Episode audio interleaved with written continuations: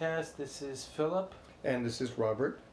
We're finishing up our series on LBJ versus Nixon. This is going to be part five in our ninth episode overall, so we appreciate our uh, listeners. We did finish up on LBJ last episode, so we're going to go and begin with a context segue to kind of get our listeners back oriented to what we're talking about. So, do you want to begin there? So, in the ending to our last segment, we discussed the turmoil uh, that was engulfing the United States during 1968. Uh, numerous historians have compared 1968 to 1848 as a year of great uh, internal turmoil and civil disorder. 1848 was a revolutionary year in Europe in which many radical people tried to revitalize the humanistic and political uh, ideals of the French Revolution. In 1968, the Chinese uh, were engaged in a revival of Maoism. The Europeans were rioting in the streets in a rejection of the post World War II leadership there.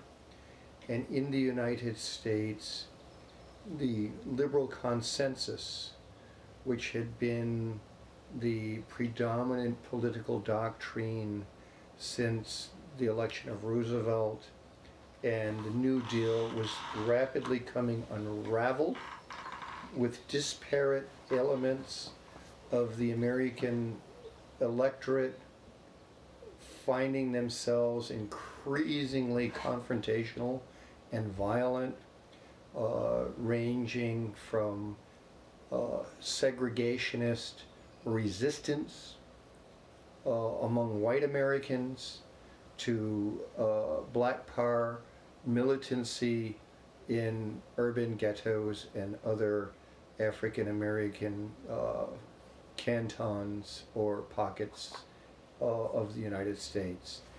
Uh, this was also a period of high crime with burglaries, uh, car thefts, armed robbery, crimes against persons at a very high level, the huge youth cohort uh, coming of age at the time uh, presented a large uh, amount of people for uh, induction into criminal activities, which society wasn't in any way prepared to deal with.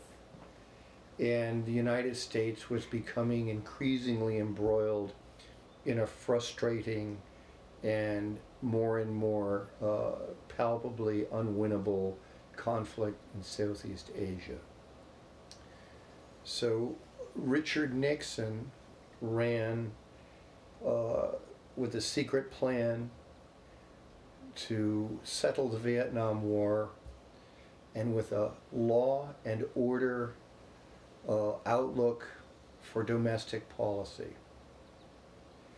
So he won the 1968 election with one of the smaller pluralities recorded in American elections, uh, without much to spare in the Electoral College, with a third party segregationist candidate, George Wallace, who was whipping up uh, segregationist and racist attitudes to a frenzy, and with Hubert Humphrey the Liberal Democratic candidate uh,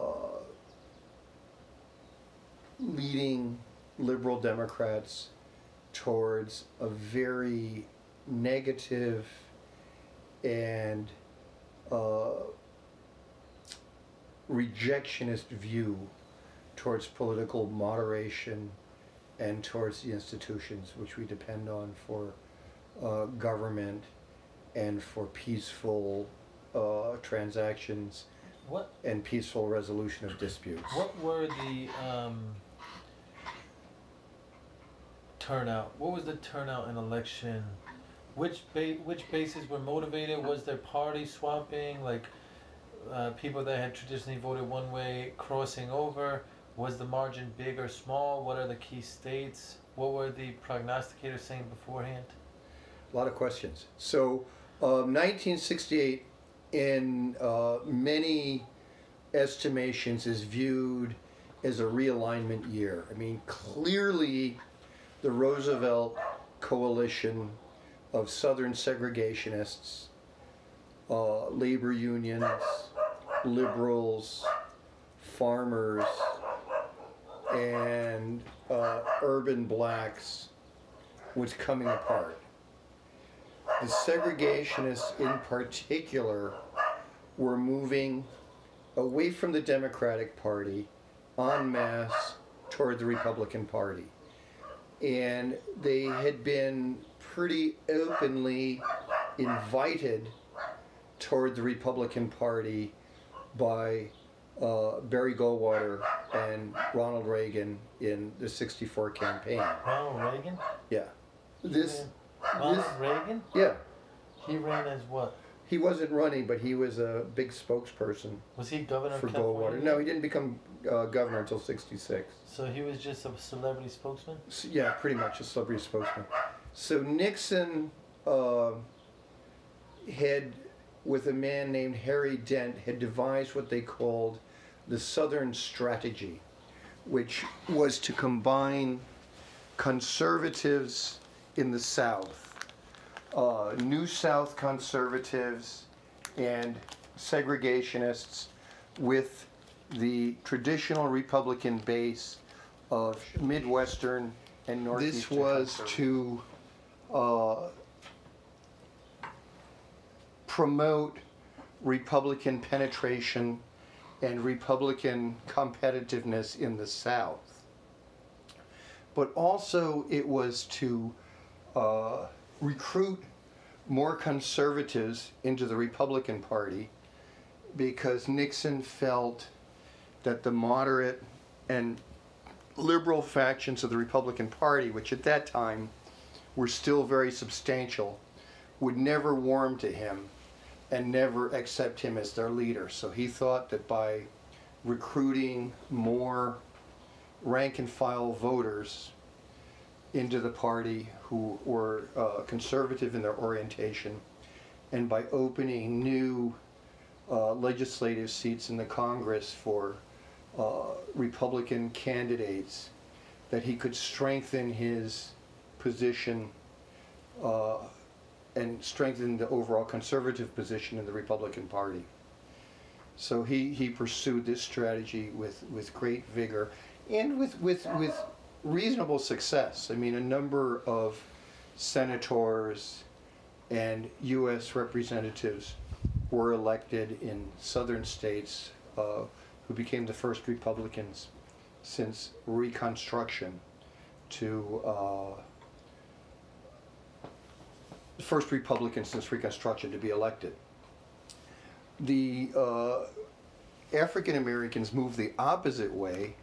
A sizable proportion of them, even as late as 1968, were still Republicans, uh, particularly among the older voters. Uh, Is that was that why?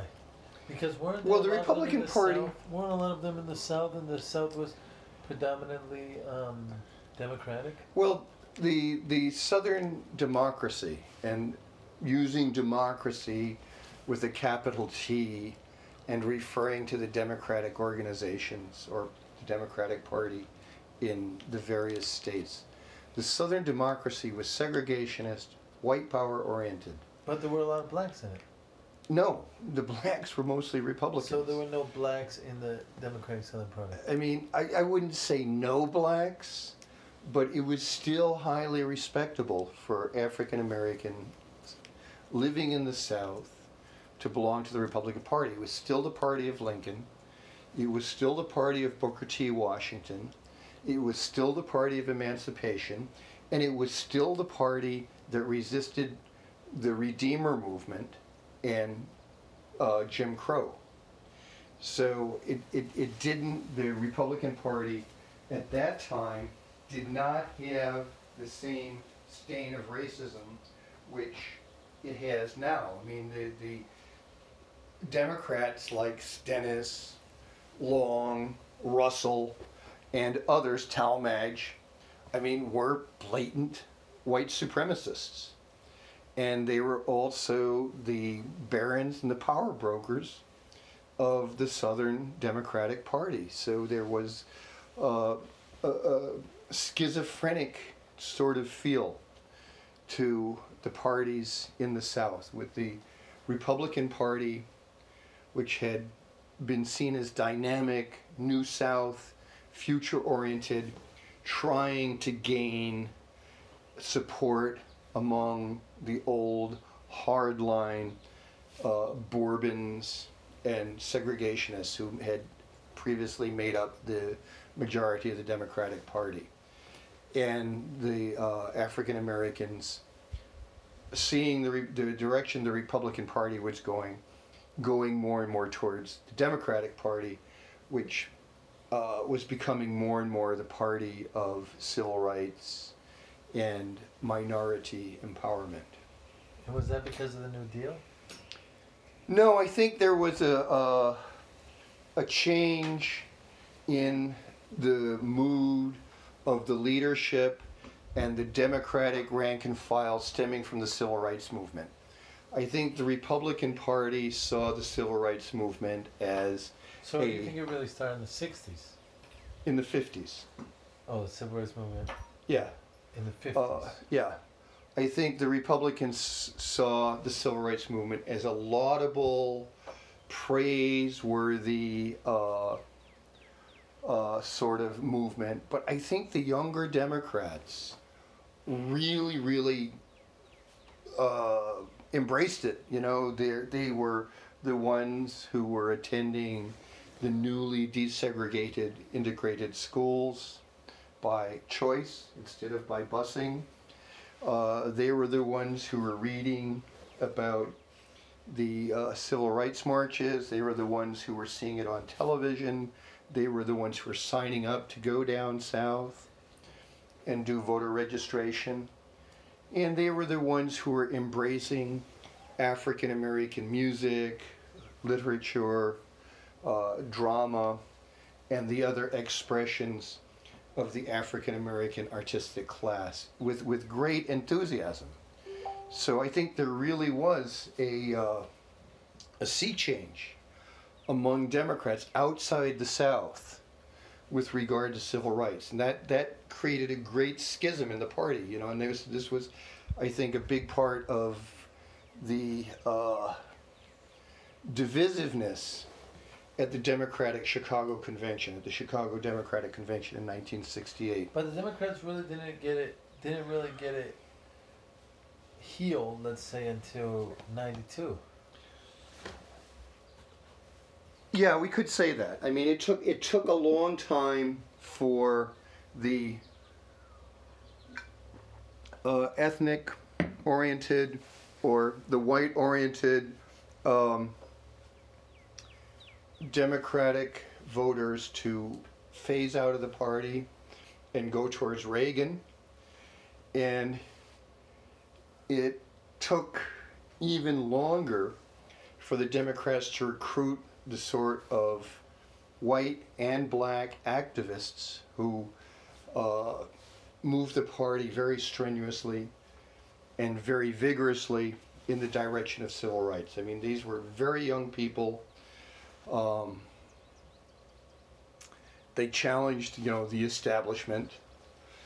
And this was the original reason for challenging the establishment. It wasn't, you know, because they were corporate sellouts or any of the things that we hear nowadays. It was specifically because uh, so many of them had such a compromised history with regard to deals they had made with the segregationists to maintain the Roosevelt co- uh, coalition during the 60s and to try to maintain it into the 70s. Interesting. So the Dems had Was this Roosevelt- real. Huh? Was Ru- yeah, I could see that. Was Roosevelt, um, oh, was he personally put off by having segregationists in his party? I mean, in his coalition. He tried to purge the segregationists in 38 or 34. Didn't he need them to get his winning coalition? but well they first of all he it, he discovered he couldn't remove them because uh, the courthouse gangs so controlled who was able to vote that the electorate uh, essentially consisted of their supporters hence the solid south and uh, the black vote at that time wasn't that convinced of him and they were disenfranchised and a lot of those southern politicians were good politicians. I mean, as much as we may recoil over the ideology of white supremacy, uh, as political tacticians, as political mechanics, as nuts and bolts kinds of guys, they knew what they were doing and they knew how to maintain control in their in their own areas, and they did quite effectively. so the Democratic Party had a real problem in uprooting them, and eventually uh, failed. And the cons- uh, the uh, Republicans took over the the white South, and given the large majority of white voters in the South, became the dominant party in the South. And Nixon Nixon realized that this was going on. He had good personal relations with Stennis and Russell, and Long, and the rest of them and he uh, capitalized on those good relations to uh, introduce environmental reforms, industrial development, uh, educational programs, and other sorts of federal policies which they could support, which didn't So, necessarily engage increasing black participation. so I've heard I've heard critics say that Nixon dog whistled to those people. Would you compare? Would you would you compare it to courting a David Duke type? So, I would, I would tend to reject Nixon's uh, any, any any argument whose thesis is that Nixon personally engaged or countenanced uh, segregationist views. I think Nixon. I mean Nixon. I don't just think it. Nixon was a Quaker. He was raised in a household that believed in racial equality. He uh, probably, in his mind, thought of himself as uh, an egalitarian with regard to race. Uh, but he was also a uh, calculating political deal maker, and he wasn't going to go up against John Stennis or one of the other segregationist barons of the Senate for the sake of opposing him. I mean, he might oppose him on a particular issue uh, to establish his dominance, but he wasn't going to do it on a on an ideological grounds. I mean, Nixon thought that he could woo the Southern conservatives, who also were the arch segregationists, and that with their support in the House and in the Senate, he could hammer out a non racial, bipartisan, conservative agenda for American government and politics. But Nick, Nixon didn't win a lot of the Southern Bloc. But uh, he he didn't win it himself, but he set up the conditions for the Republican Party to No, I dominate, understand what you're saying. He set it forward, but I'm saying and he he didn't help and that election. and for the sake of passing his agenda, he did get considerable help from the Southern legislators, the conservative Southern legislators, and he eroded the Democratic base. Would you say that Nixon, um, working with those legislators is equivalent to working with a David Duke today? No. No. Um, one of the things that is hard for younger Americans to accept is that well into the 80s, mildly segregationist or mildly chauvinistic in, in terms of, you know, uh, white superiority or something like that, uh, attitudes were very mainstream and respectable. I mean, there was, uh, you would hear continuous uh, references to Western cultural values or the European cultural heritage or the Western cultural uh, ideals or Judeo Christian uh, Judeo Christian morality or the Judeo Christian culture. And in the context of the times, it meant a uh, specific body of ethical and moral ideas with a particular history, but it also oriented people towards Europe and towards white culture. So there uh, wasn't a sense of the bigness, the openness, the diversity of American culture stemming from many sources, you know, from indigenous peoples, uh, first peoples, from uh, African American experience, from Chicanos, certainly not from Asians who were still excluded by law, by law. So uh, there was a much narrower outlook, much less uh, of an idea of the validity of the, you know, what were termed in the anthologies and the discussions of the time, the other voices of the American experience, other being non white voices. And even that terminology, I mean, we didn't say people of color back then.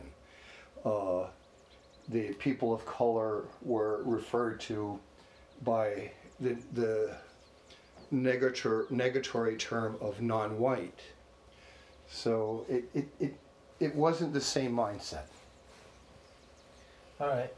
I mean, I, it's strange to me to conflate Western tradition and Judeo Christian heritage, which are popular phrases even now with white supremacy, but I think it's a bigger discussion. Well, let's let's let's not go away from that so quickly. So in postmodernism, we can view the Western framework as a particular schema, shared schema uh, of, of cultural references, literary uh, literary works, drama, and an ethos that we can define as the Western cultural heritage. And as Westerners, we can draw on that as our dominant uh, mental paradigm and contribute to the world culture in that way. That wasn't the way we looked at it back then. I mean, back then it was pretty much uh, Western values were seen as the universal values, that they uh, required only a little adaptation for uh, applicability to other cultures or to subcultures within the United States. So there, there was a covert sense of superiority. Yeah, but just because you have a sense of superiority, like you feel your value, first of all, you feel your value system makes sense to you, or you feel your value system is better than another value system, there's nothing innately incorrect about that. That's not to say that another value system doesn't have, uh, like, let's say, valuable things to add or it doesn't make sense for another group of people the idea in postmodernism that no value system can approach the truth that the value systems that need to be heard are marginalized value systems because those are the ones that haven't been heard, and that basically we need to deconstruct Western values. To me, is like it's it's a the heritage is already breaking down, and you're just speeding up the process. I don't see it as particularly valuable. Well, the deconstruction has value in expanding the uh, expanding the consciousness of the implications and the origins of Western ideas. I mean, if we think that there's a certain degree of political expediency in Socrates' uh, construction of a republic, that he serves his class value to a certain extent that does not diminish from his idea, nor does it uh, diminish the applicability of the ideas of integrity based on civic virtue that he extrapolated. But it does give us a sense of the limits of those ideas, their weaknesses, the contradictions within Yeah, but it. what you're still what you're basically talking about is modernism that's been humbled by postmodernism. You're not talking about postmodernism. No, I don't think postmodernism requires that marginalized. Yeah, it does. It says the first the first uh, axiom of postmodernism is that there's no overarching meta narrative, and then after that, that those who claim to do that are oppressing other people groups, and that those people groups and sets of values need to be uh, validated and need to be put into the But mainstream so that they A can be heard. meta narrative is not the same as yes, it is. It's a comprehensive worldview. That's what you're it's talking about. it's not the same as claiming there are deontological values and virtues which derive their value from their own from their own esteem, from their own value. But in any case, you know, we're getting off the track about history and about Nixon. Nixon's time did not have this discussion. Nixon's time, the assumption was that the overarching Western viewpoint was the correct viewpoint, and the other viewpoints were critiques.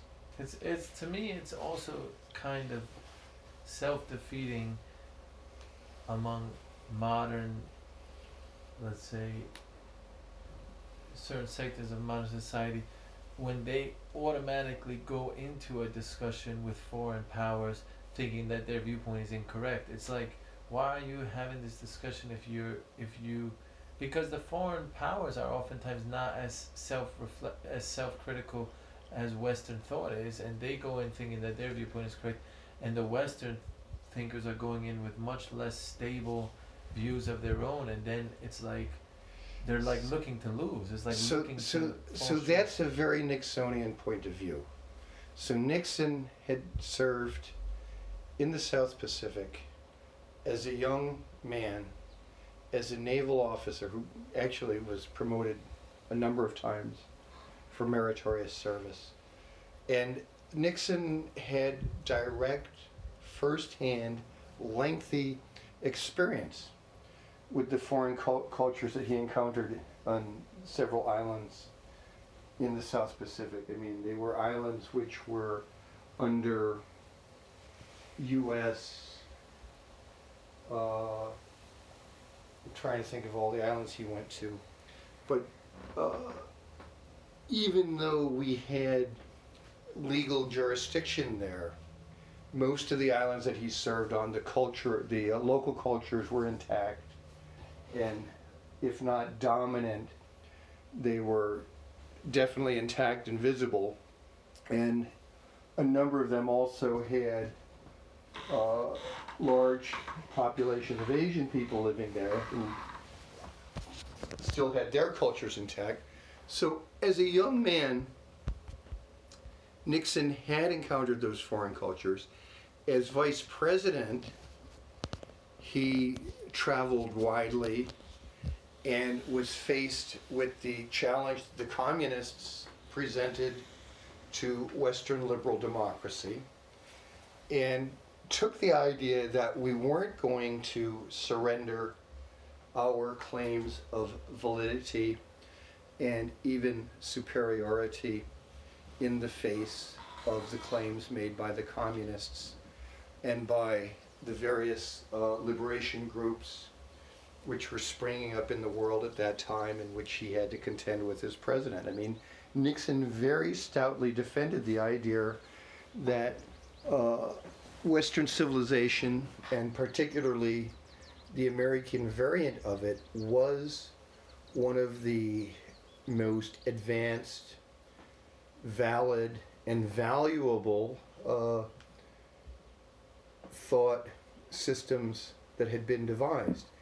And he, and he, he was very, very convinced of that, defended it very ably and very uh, actively.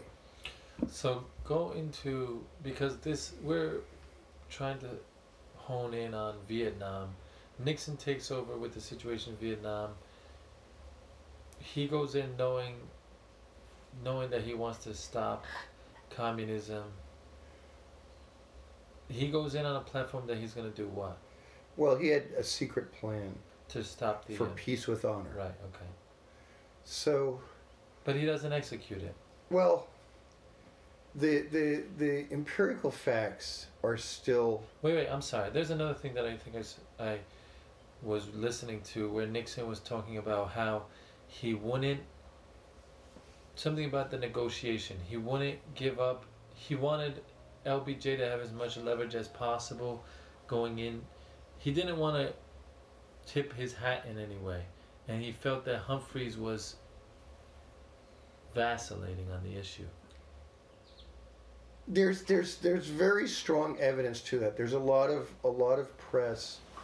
Uh, Hugh Sidey, uh, uh, Time magazine correspondent, being kind of typical of it. Uh, he wrote one of the long one-page essays that Time magazine used to publish, uh, exploring the question of whether or not LBJ preferred that Richard Nixon succeed him as president rather than Hubert Humphrey, his own vice president and the Democratic uh, candidate. And Sidey pointed out numerous uh, personal meetings between Johnson and Nixon, and Johnson changing some of his positions to uh, facilitate Nixon's uh, Nixon's gathering of the reins of power, should he win the election, and uh, some statements in which LBJ seemed to have more, uh, seemed to have a vision of a, of, a, of a victory in Vietnam more consonant with Nixon's view than with Humphrey's. Uh, but I think, as I was beginning to say, I think the empirical facts are still poorly understood and can lead to many interpretations. Uh, the interpretation which I favor and which is which rests in study of the North Vietnamese documents of the time is that the pacification program which the United States initiated in late 1967 was beginning to bear fruit and was effectively undercutting Viet Cong uh, penetration and Viet Cong control in the countryside in Vietnam. And after the Tet Offensive, in which the Viet Cong were virtually destroyed as a military force, uh, the more effective pacification programs, which the American uh, Military Assistance Command in Vietnam was implementing, seemed to be gaining great traction. So I think it's a defensible argument to make that had Humphrey been elected president in 1968, the U.S. military position would have been strong enough to permit uh, de escalation and withdrawal. Nixon, as far as I can determine, went into the presidency without a plan. I mean, the peace with honor formulation was just a slogan that he put forward so that he wouldn't have to commit himself to anything. And he was uh, cagey enough or political enough that he was able to pick up on and say, I don't want to tip my hand. So he was able to disguise that he had no actual plan, that he was going to go and improvise. options? What were options was he looking at? Uh, option one would have been continued escalation, continued commitment of more American forces, That was off, that could have been off. It had to be off the table, no? potentially reaching to three quarters of a million to a million and a half Americans engaged in direct combat. Uh, the second was the continuation and slow erosion, continuation of American force levels at the then current levels. Which were what? Five hundred. Uh, we had about 650,000 personnel in Vietnam, and about a fifth of them were engaged in combat. So 150, 175,000. Okay. And the continued slow erosion of the South Vietnamese political and military uh, position. Uh, third one was to basically concede and withdraw. And the fourth one, which Nixon chose, was Vietnamization, which was that American uh, forces would diminish their combat engagement with the North Vietnamese, and that the South Vietnamese Army, the ARVN, the Army of the Republic of Vietnam, and the other Vietnamese armed forces would take on a greater and greater combat role against the North Vietnamese army. And the difficulty with the Vietnamization plan was that there was no political base for a Vietnamese government or a Vietnamese army in South Vietnam. I mean, the uh, Thieu government and the government of the various generals who preceded him, and Thieu himself was a high-ranking general. Uh, they just had no no no political base among the Vietnamese. I mean, they were seen as people who were put in power and kept in power by the American military mission there and by American foreign aid. And the Vietnamese were just unwilling to commit themselves to uh, supporting them. There's a large number of Vietnamese living in this country now, and uh, I would characterize them still, I mean, even young people among them, as super anti communist. I mean, a lot of them are Roman Catholics. Uh, the Roman Catholic Church was very strong in Vietnam, particularly in South Vietnam. Uh, the Roman Catholic Church was always very anti-communist, uh, and a fairly large number of the South Vietnamese were uh, French-oriented, Western-oriented. So Vietnamization means what exactly? Means training Vietnamese officers and NCOs, what we call the cadre of the army, into American methods, training them to use American weaponry, logistical supply, uh, transport, aircraft, and so on, and uh, slowly devolving all combat uh, capability from American units to the Vietnamese. But they were going to lose the war. it wasn't obvious to anybody in the American government uh, in the late 60s or in the early 70s that the South, Vietnamese, South Vietnamese were going to lose the war. I mean, we were putting a boatload of money, you know, as much as $60 billion a year, which back then probably was a third of the of the budget, and which was a huge amount of money, into into South Vietnam. We had uh,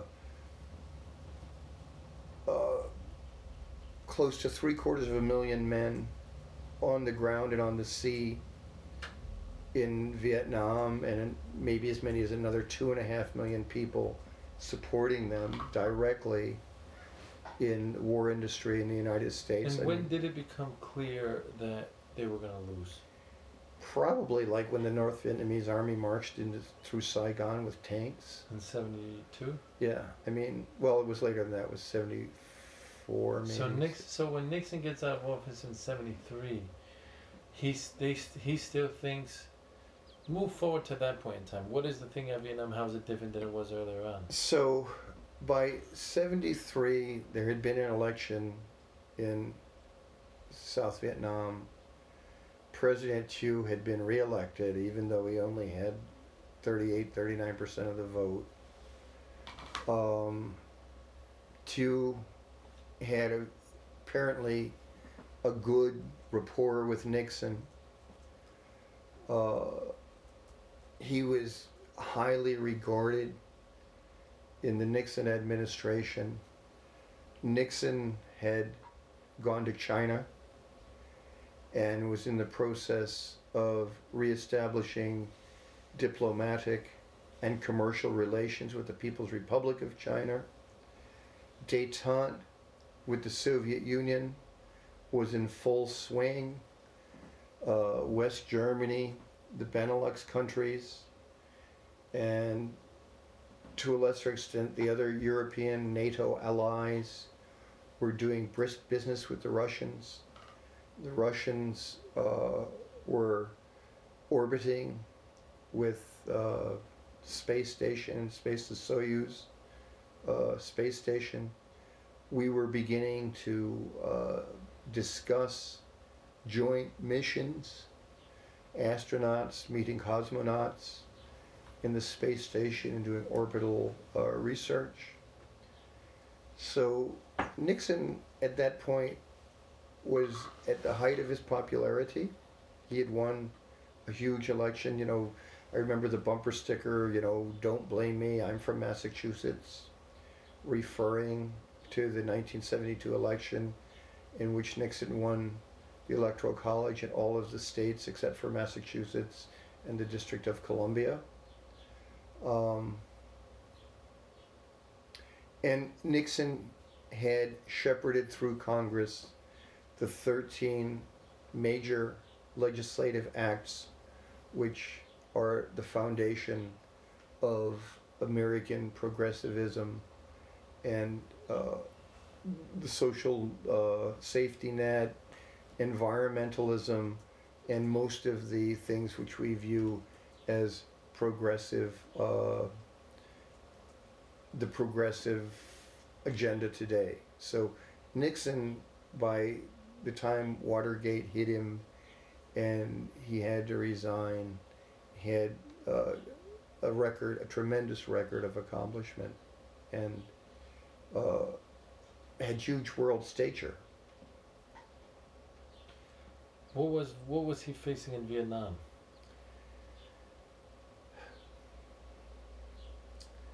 So the South Vietnamese army probably had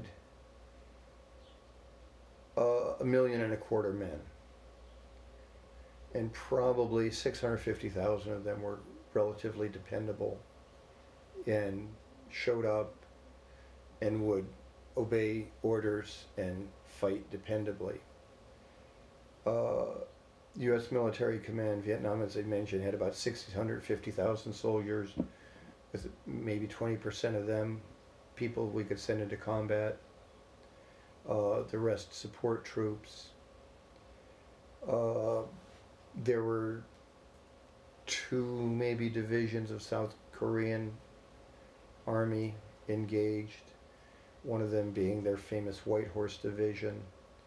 The Australians had a number of brigades engaged. Uh, so the free world forces were fairly outnumbered the uh, Viet Cong military capability had been destroyed at Tet, never rebuilt. So the North Vietnamese were, for the most part, carrying the load of combat. And by the time Nixon took office, the supply and so called infiltration routes through Laos, Cambodia, and the northern provinces of South Vietnam were open, were passing tons and tons of ammunition, food, and other material through them, were regularly resupplying the massive losses of, of combat troops that the South Vietnamese were, or I'm sorry, that the North Vietnamese were incurring in the face of American air power.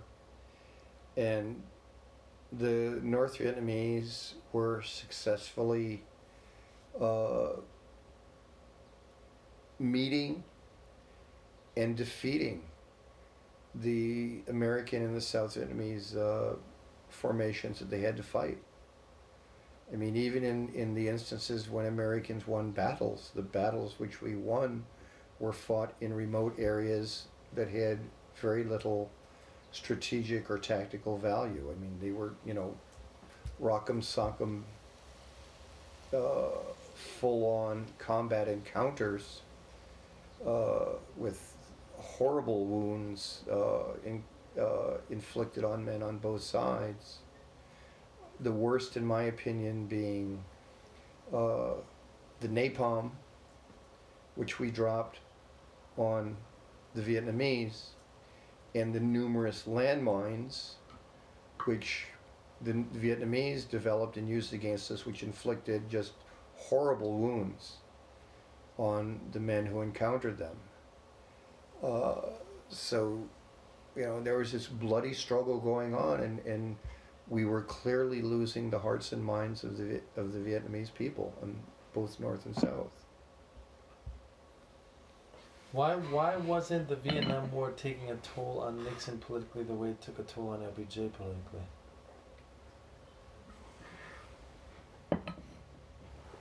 That's a good question. So, Nixon started off with a much lower public approval rating than LBJ did. LBJ's handling of the succession from JFK was masterful and pushed his approval into the mid to high 60s. Nixon came into office with approval in the mid to high 40s. And Nixon worked very hard to maintain his base and to keep his approval rating in that range. But he really wasn't very successful in getting it much above that. There was uh, the realignment was going on. So for the people he gained in the South and in other regions, he lost people in the Northeast and on the West Coast, his home area. Uh, the war was very divisive and uh, opened up a generational gap of disapproval of the government and Nixon with uh, probably still even even even the quiet uh, law and order type uh, young people conservatives didn't really warm to Nixon because of his epic uncoolness and the intense uh, uh, the intense opposition he evoked from young people. And then the parents of those people also were at best lukewarm in supporting Nixon because of the vehement disapproval they got from their own kids if they expressed uh, positive views of Nixon. So he was really kind of stuck at a rather low uh, popularity or approval ceiling. Uh, but because everything was in such flux, and because the Democratic Party was in extreme disarray and didn't really have popular figures of its own to offer in opposition to Nixon. The opposition to him never never coalesced either, so he, he didn't really get the kind of universal uh, left and right What was widespread disapproval that Johnson got. what was Nixon's? I mean, he had he'd been in the military. What was his He was in the Navy. what was his feelings on use of force, and how was he as a as a tactician and a strategist militarily? So Did he consider himself a military man? no. But he was so overshadowed by, by Eisenhower that, you know, there was no way he could style himself a military man. Uh, Henry Kissinger, Did he hold all those slides very close to his heart? yeah, The Eisenhower slide. yeah, yeah. Nixon Nixon was ultra sensitive. Okay. But um, Henry Kissinger postulated the mad bomber theory, the idea that Nixon was liable to open up the whole U.S. arsenal to counterattack from battlefield reversals in Vietnam. I mean, he was, and and and and they were fairly convincing in making the communist bloc countries think that Nixon was willing to expand the conflict globally. Uh, and Nixon employed the full panoply of U.S. power. I mean, there were B 52 raids on Cambodia. Um, an area of South Vietnam the size of Massachusetts was chemically defoliated. The trees were uh, treated with a highly carcinogenic chemical which made the leaves fall off so that U.S. aircraft passing overhead could look down at a clear forest and spy out enemy formations or enemy fortifications and call in massive aerial bombardments on them. So uh, Nixon Nixon really did to a chilling extent live up to that mad bomber uh, uh, handle that uh, Kissinger devised for him. And conversely, Nixon engaged in a full court diplomatic uh, offensive to open up the communist countries to trade with the West, to cultural exchanges, to defuse a lot of the hostility and militancy that he was demonstrating in Southeast Asia. So I mean, it, and it, there was a real strong carrots and sticks approach in Nixon's uh, foreign policy. All right. Talk about. We're, we're running low on time, so talk about a, a short comparison as military minds and presidents, just as a recap LBJ and Nixon, and then the resolution of the Vietnam War, and then any lessons we have to learn from the Vietnam War. All right. So Uh, maybe L- we'll take about 10 minutes. LBJ was uh, a, pol- a political operator and polit- political maneuverer of a stature and a diligence and a consummate skill which is almost unparalleled in American history. I mean, you have to look at somebody like Henry Clay to find another operator like Johnson. But that degree of political workmanship is very consuming. I mean, you have to be doing it all the time. You don't think of anything else.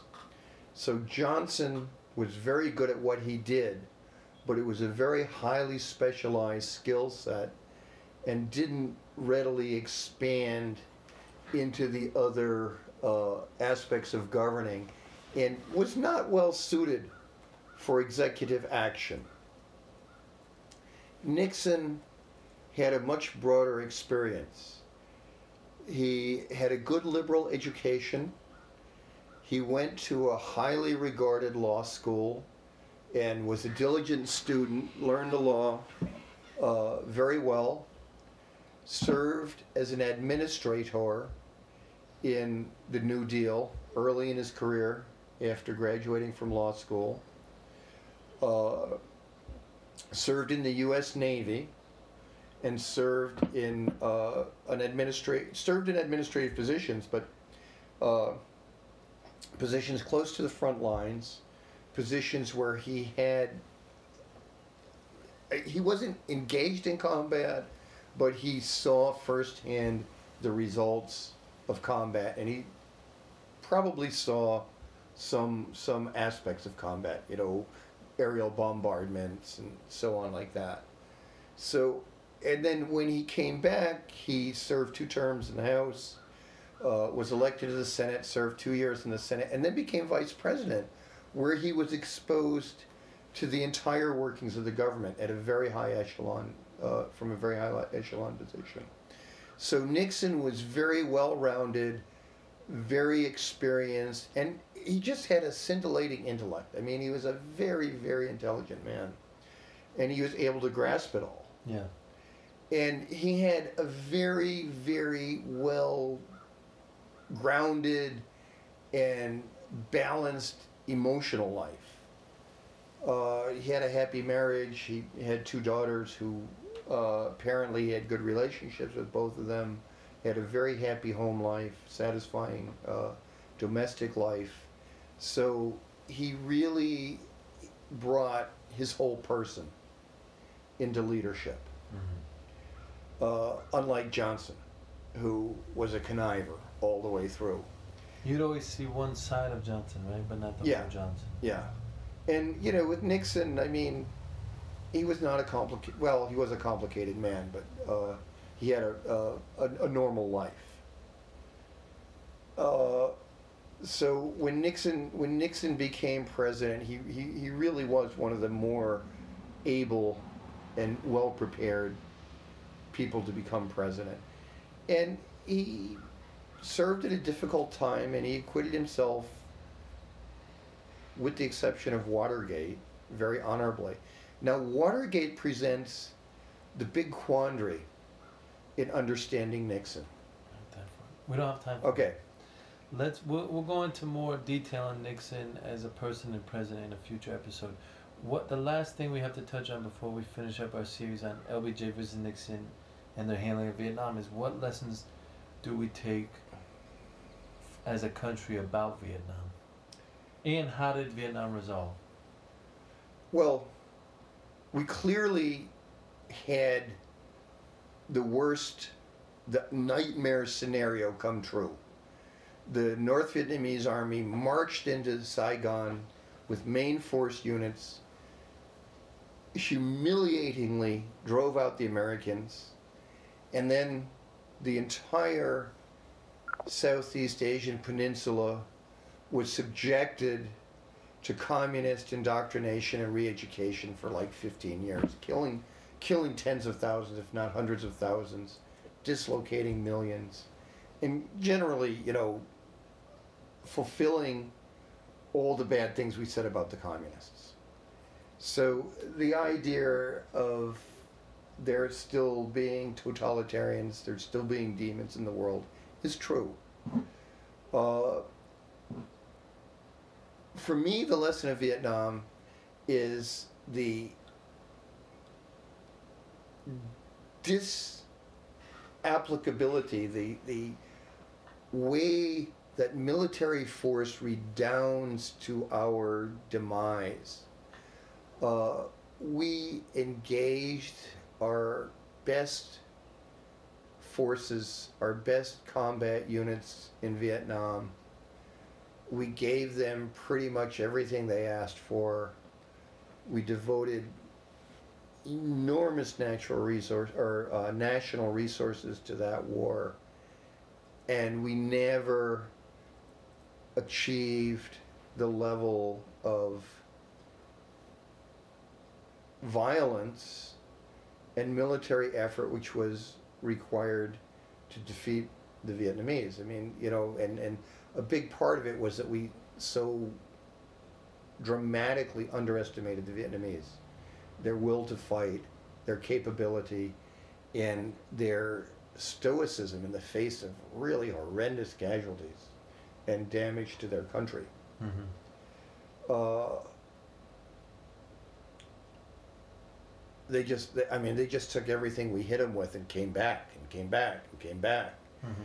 So the the lesson is really that we have to realize that foreign peoples have their own cultures, their own sense of identity, uh, an intense sense of loyalty and devotion to their homelands, and that it's highly unlikely that we will ever overpower them militarily.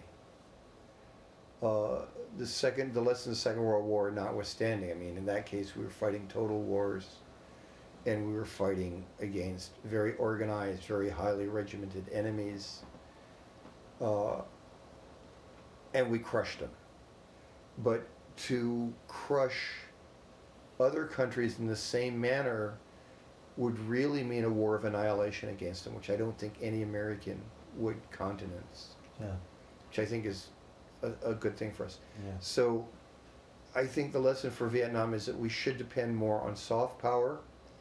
Uh, the Chinese model of, of diplomacy is probably better. Engage in business, engage in cultural uh, activities. Uh, you know, win friends by making money together. Yeah.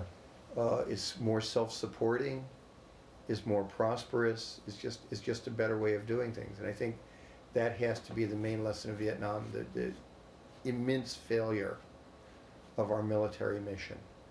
And you know, in modern times, we see uh, the contrast of what the Chinese are doing with our with our military mission.